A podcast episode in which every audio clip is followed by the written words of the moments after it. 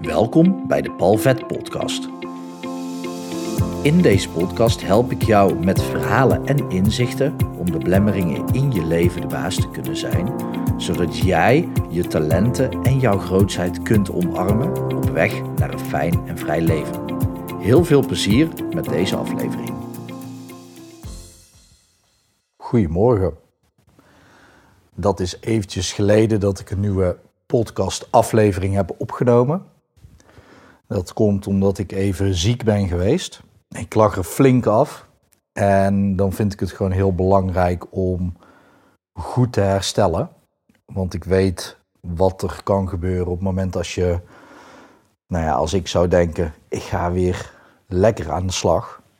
Dus ik heb voor mijn gevoel precies lang genoeg gewacht met weer het oppakken van sessies met cliënten. En dat is natuurlijk het belangrijkste binnen mijn werk. En daarna ben ik ook mondjesmaat andere dingen weer aan het oppakken. Die ook horen bij het runnen van een bedrijf. En ik wil eigenlijk al een aantal dagen, misschien zelfs al wel een week, weer een podcast opnemen. Maar ik, uh, ik vond eigenlijk nog niet de juiste staat van zijn, de juiste energie ook niet. Want ondanks dat ik vrij weinig doe, lijken mijn dagen wel flink gevuld. Maar dat heeft echt met energie ja, management te maken, om het zo maar te zeggen. Maar ik ben blij dat ik weer online ben. Ik zag in de tussentijd, wat ik dan weer rete interessant vind, dat mijn podcast in de ranking aan het stijgen is. En dat terwijl er nu de afgelopen periode juist weinig podcastafleveringen zijn bijgekomen. Dus dat vind ik heel interessant hoe dat, dat werkt met daar ga ik ook nog echt wel een keer een aflevering over opnemen met dingen laten gebeuren. Dus als je je handen ervan afhaalt en het universum, om het zo maar te zeggen, het werk te laten doen, dan gebeuren er interessante dingen. En die energie is veel groter dan wanneer je het onder controle probeert te houden. En het haakt wel een klein beetje aan de aflevering die ik vandaag voor je opneem. En de aflevering die ik vandaag voor je opneem gaat over verantwoordelijkheid. En dan met name wiens verantwoordelijkheden draag jij allemaal wel niet.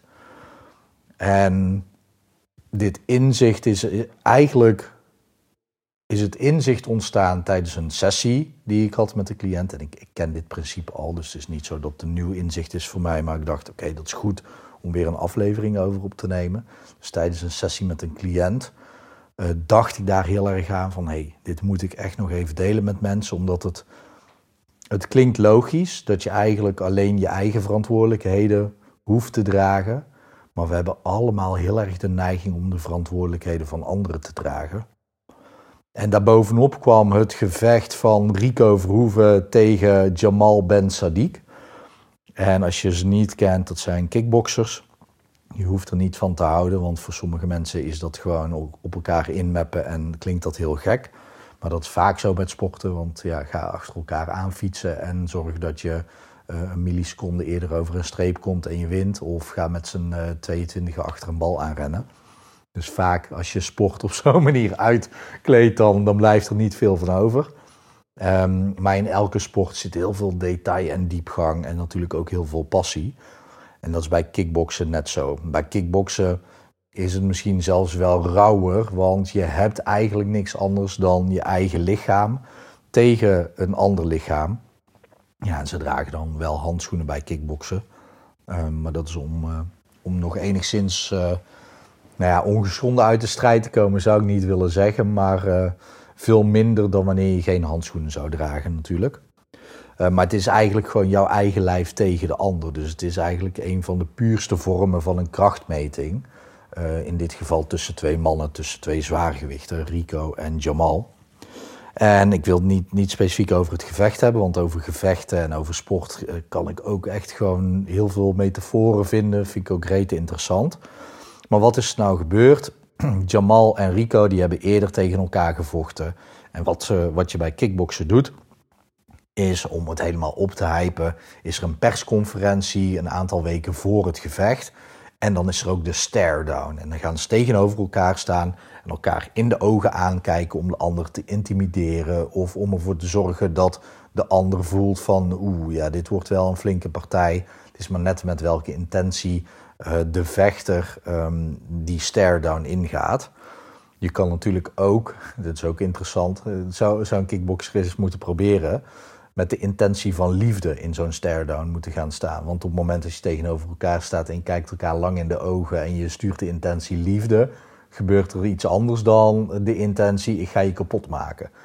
Dus eh, misschien moet, uh, moet Rico dat eens een keertje doen bij zo'n stare-down, dat hij alleen maar liefde stuurt. Kijken wat er dan gebeurt. Lijkt me ook echt rete interessant. Maar goed, in 2017, Jamal en Rico deden de stare-down. En uh, de reden waarom weet ik niet precies. Maar Jamal die spuugde Rico in het gezicht tijdens de stare-down. Dat was super vies natuurlijk en disrespectvol. Maar um, daar heeft Rico in latere interviews natuurlijk nog van alles over gezegd. Van ja, het is gewoon een slecht mens als je dat doet. Je bent een slecht persoon. heeft natuurlijk ook met uh, mindgames te maken. Maar toch, het is logisch dat hij dat zegt. Nu, het gevecht. Rico heeft uh, nu afgelopen weekend gewonnen van Jamal. En Jamal bood zijn excuses aan voor dat incident. Voordat hij dat heeft gedaan. Nou, Jamal, uh, mag je weten, die heeft inmiddels uh, tussen 2017 en nu volgens mij één keer, maar ik weet niet zeker in totaal, al voor de derde keer kanker overwonnen. En hij is ook door een depressie heen gegaan. Dus er is iets gebeurd in de mindset bij Jamal.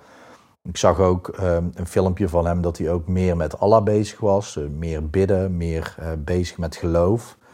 Nou, geloof in de puurste vorm gaat eigenlijk altijd over liefde. Uh, alle rituelen en alle redenen die mensen bedenken vanuit hun geloof om daar acties aan te koppelen. Dat is allemaal bedacht. Vanuit hun geloof gaat het eigenlijk over liefde, zelfliefde en vanuit daar liefde voor de ander. Wanneer je het helemaal afpelt en er zit natuurlijk meer in het geloof. En dan zie je dat zo'n Jamal ook na een gevecht, hij heeft verloren, maar toch zijn excuses aanbiedt aan Rico. En Rico die uh, reageerde dan later daarop, want er werd naar gevraagd. En die reageerde later op van ja, natuurlijk, uh, ik laat het ook gewoon voor wat het is. Want, en hij zei letterlijk, het is zo vermoeiend om continu bezig te zijn met en welk woord hij gebruikte, weet ik niet, maar ik zou zeggen grudge of haat of zo. En daar heeft hij natuurlijk hartstikke veel gelijk in. Want op het moment dat jij continu bezig bent met haat of grudge of boosheid, dan zet je alleen maar negativiteit in je lichaam aan, in je leven aan. Nou ja, negativiteit in je lichaam, dat doet heel veel op een slechte manier voor je lijf. Heel veel wetenschappelijk onderzoek naar gedaan dat daardoor echt wel ziektes en mentale problemen kunnen ontstaan op het moment dat jij je continu uh, verbindt met negativiteit. En Rico, die snapt dat spelletje. Die, die wil daar gewoon niet mee bezig zijn, omdat het, ja, je hebt er eigenlijk alleen maar zelf last van. Nou, hoe koppel ik dat dan aan de verantwoordelijkheid dragen? Kijk, op het moment als Rico vanaf 2017 tot nu, gewoon vier jaar lang, echt met een grudge zou zitten, echt met haat zou zitten, dan draagt hij eigenlijk de verantwoordelijkheid voor de actie van Jamal. En die verantwoordelijkheid die ligt helemaal niet bij Rico. En op het moment dat hij dat wel met zich mee zou dragen, dan kan hij daar ook gewoon niks mee. Want hij kan daar niks aan veranderen. Uh, aan die actie dan, hè, dat die is geweest. Kijk, hij kan volledig eigenaarschap nemen en verantwoordelijkheid nemen voor zichzelf, zijn eigen gevoel en zijn gedachten. En hij kan dat prima omdenken of ombuigen van ja, als iemand dat doet, dan zit hij gewoon niet lekker uh, in zijn vel. En uh, die heeft blijkbaar zoveel lasten te dragen dat hij dat naar buiten moet uiten op, uh, en, ja, in dit geval, een spuugincident manier. Op het moment dat je dat zo kunt omdraaien, dan kun je de last ook gewoon terugleggen bij, in dit geval, Jamal. En Rico die snapt dat spelletje, weet je. Als je alleen maar bezig bent met haten en gedoe, dan draag jij die last die eigenlijk van de ander is. En dat is dus heel interessant. Wat dus ook mooi is, is dat Jamal zijn excuses nu aanbiedt. Dat betekent dat Jamal inderdaad die last ook heeft gedragen. Misschien de laatste periode, de laatste jaren, ik weet het niet, hè, de laatste jaren bewust. Maar daarvoor onbewust. Want onbewust draag je dat met je mee. Want anders zou je niet later je excuses aanbieden. Want dan, dan ben je er helemaal niet meer mee bezig. Dus hij heeft dat, uh, die excuses aangeboden omdat hij al die tijd ook die last heeft gedragen. Dus wat voor nut zou het dan hebben gehad als Rico ook vier jaar lang die last zou hebben gedragen. Oftewel die verantwoordelijkheid voor het spugen van Jamal op zich zou nemen. En dat is interessant, want ik, ik had dus ook een gesprek met een cliënt die naast de sessie en het probleem wat we hebben opgelost, uh, speelde er nog iets in, uh, in uh, zijn leven. En wat er um, speelde, was dat er eigenlijk met zijn partner gedoe was. En dan is uh, gedoe met de familie van de partner. En dan kun je je vragen, afvragen van oké, maar wiens verantwoordelijkheid is het gedoe tussen jouw partner en zijn familie? Ja, dat is dan even de vraag. Dat is dan echt gewoon even de vraag. Tenminste, ik weet het antwoord wel. Dat is niet jouw last om te dragen. Maar dat, dat gebeurt heel vaak in relaties, dus in partnerrelaties, maar ook in familierelaties, maar ook in vriendengroepen. Dat opeens andere mensen uh, die battles gaan vechten. Of andere mensen die um, die strijd of die last gaan dragen. En dan krijg je hele gekke dynamieken waarbij iemand die er eigenlijk niks mee te maken heeft, opeens zich boos kan maken over iets. En dat is echt rete interessant om voor jou naar jouw eigen leven te kijken en te gaan denken van oké, maar welke lasten voel ik in het leven? En dat kan dus, kijk, als jij een ondernemer bent, dan heb je ook lasten te dragen van je onderneming. Maar op het moment dat jij ondernemer bent, dan ben je ook werknemer binnen je eigen bedrijf. En dan heb je die lasten te dragen tijdens werkuren. En dan zou je daarnaast moeten kunnen zeggen: Oké, ja, maar dat is ik als werknemer draag die last.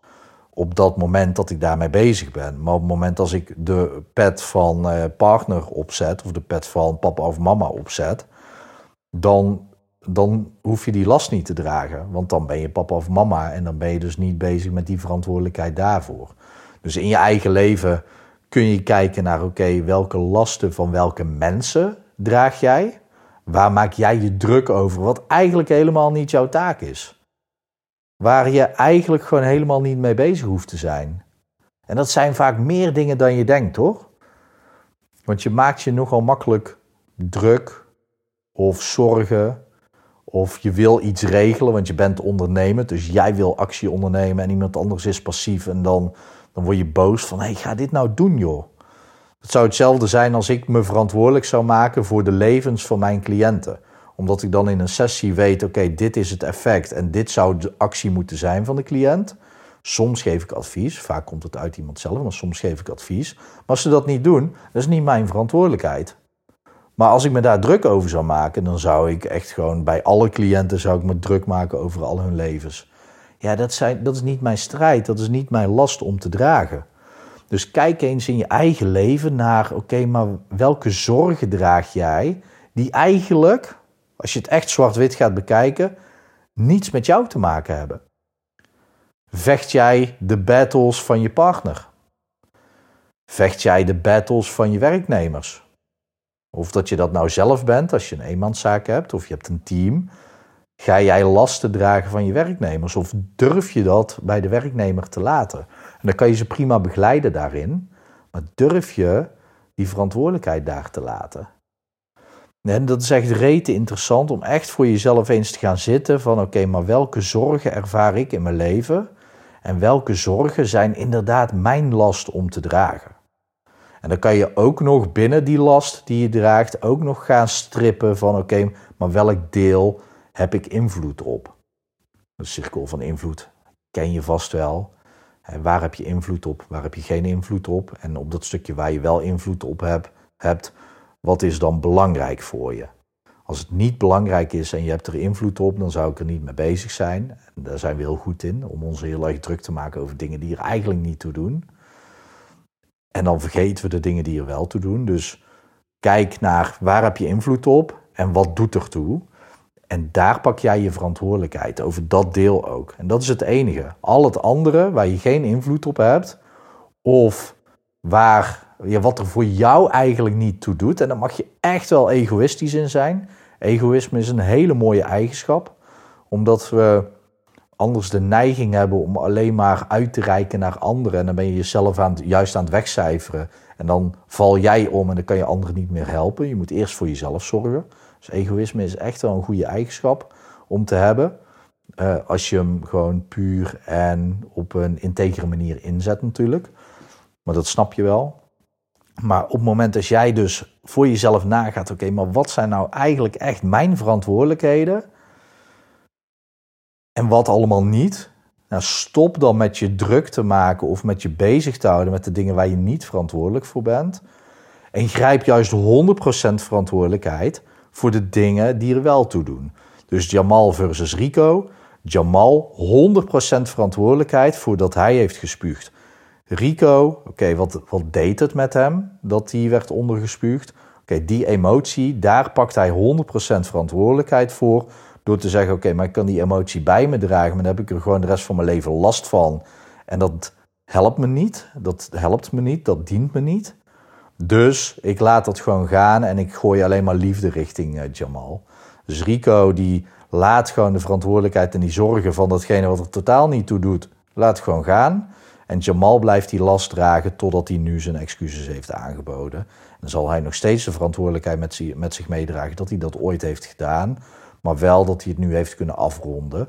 En dat dat misschien ook wel helend werkt voor Jamal. Daar ga ik vanuit. Zo zag het er in ieder geval op tv wel uit. Uh, ik kan dat niet beoordelen, ik weet het niet. ga voor jezelf na. Schrijf het ook echt op van hé, hey, waar maak ik me allemaal druk over? En welke dingen zijn mijn taken daarin? En zet daar gewoon een sterretje bij. En bij die dingen die echt jouw taak zijn, kan je dan gaan kijken: oké, heb ik daar invloed op en is het echt belangrijk voor me? Nou, is het dan twee keer ja, dan pak je 100% verantwoordelijkheid. Ook niet een beetje, want uh, eh, 99% verantwoordelijkheid is eigenlijk geen verantwoordelijkheid pakken. Want dan laat je nog een gaatje open voor omstandigheden of zo. En het gaat erom dat jij bepaalt van oké, maar hier heb ik invloed op en daar pak je 100% verantwoordelijkheid op. Je kan bijvoorbeeld ook niet 99% trouw zijn in een relatie. Dat is ook 100%. Dat is met verantwoordelijkheid idem. Dus ga hiermee aan de slag. En ik weet zeker dat het je heel veel rust gaat opleveren, omdat je je minder druk gaat maken over dingen die er voor jou eigenlijk niet toe doen of wat niet jouw lasten zijn om te dragen. En ja, dat kan soms moeilijk zijn omdat je heel graag iets wil voor een ander of wat een ander doet. Hè? Uh, dus in jouw leven kan het zijn dat een ander bepaalde dingen probeert op te leggen aan jou of jou probeert te beïnvloeden. Maar dat is de verantwoordelijkheid van de ander. En dat is dan wel lastig om dat uh, los te zien van elkaar. Maar het is jouw verantwoordelijkheid om daar je grens te stellen. Uh, of om het gewoon uh, helemaal langs je heen te laten gaan. Of om die persoon gewoon uit je leven te schrappen. Het klinkt drastisch, maar als er iemand jou continu probeert te beïnvloeden op een manier die je niet wil, dan is schrappen vaak het beste. Tenzij, disclaimer, het familie is. Directe familie moet je nooit uit je leven schrappen. Moet je op een andere manier mee omgaan. Op jouw voorwaarden dus. Oké, ga ermee aan de slag. Ik hoop natuurlijk dat het goed met je gaat. Ik hoop dat het goed gaat met dierbaren van je. En ik wens je natuurlijk ook nog een hele mooie dag toe.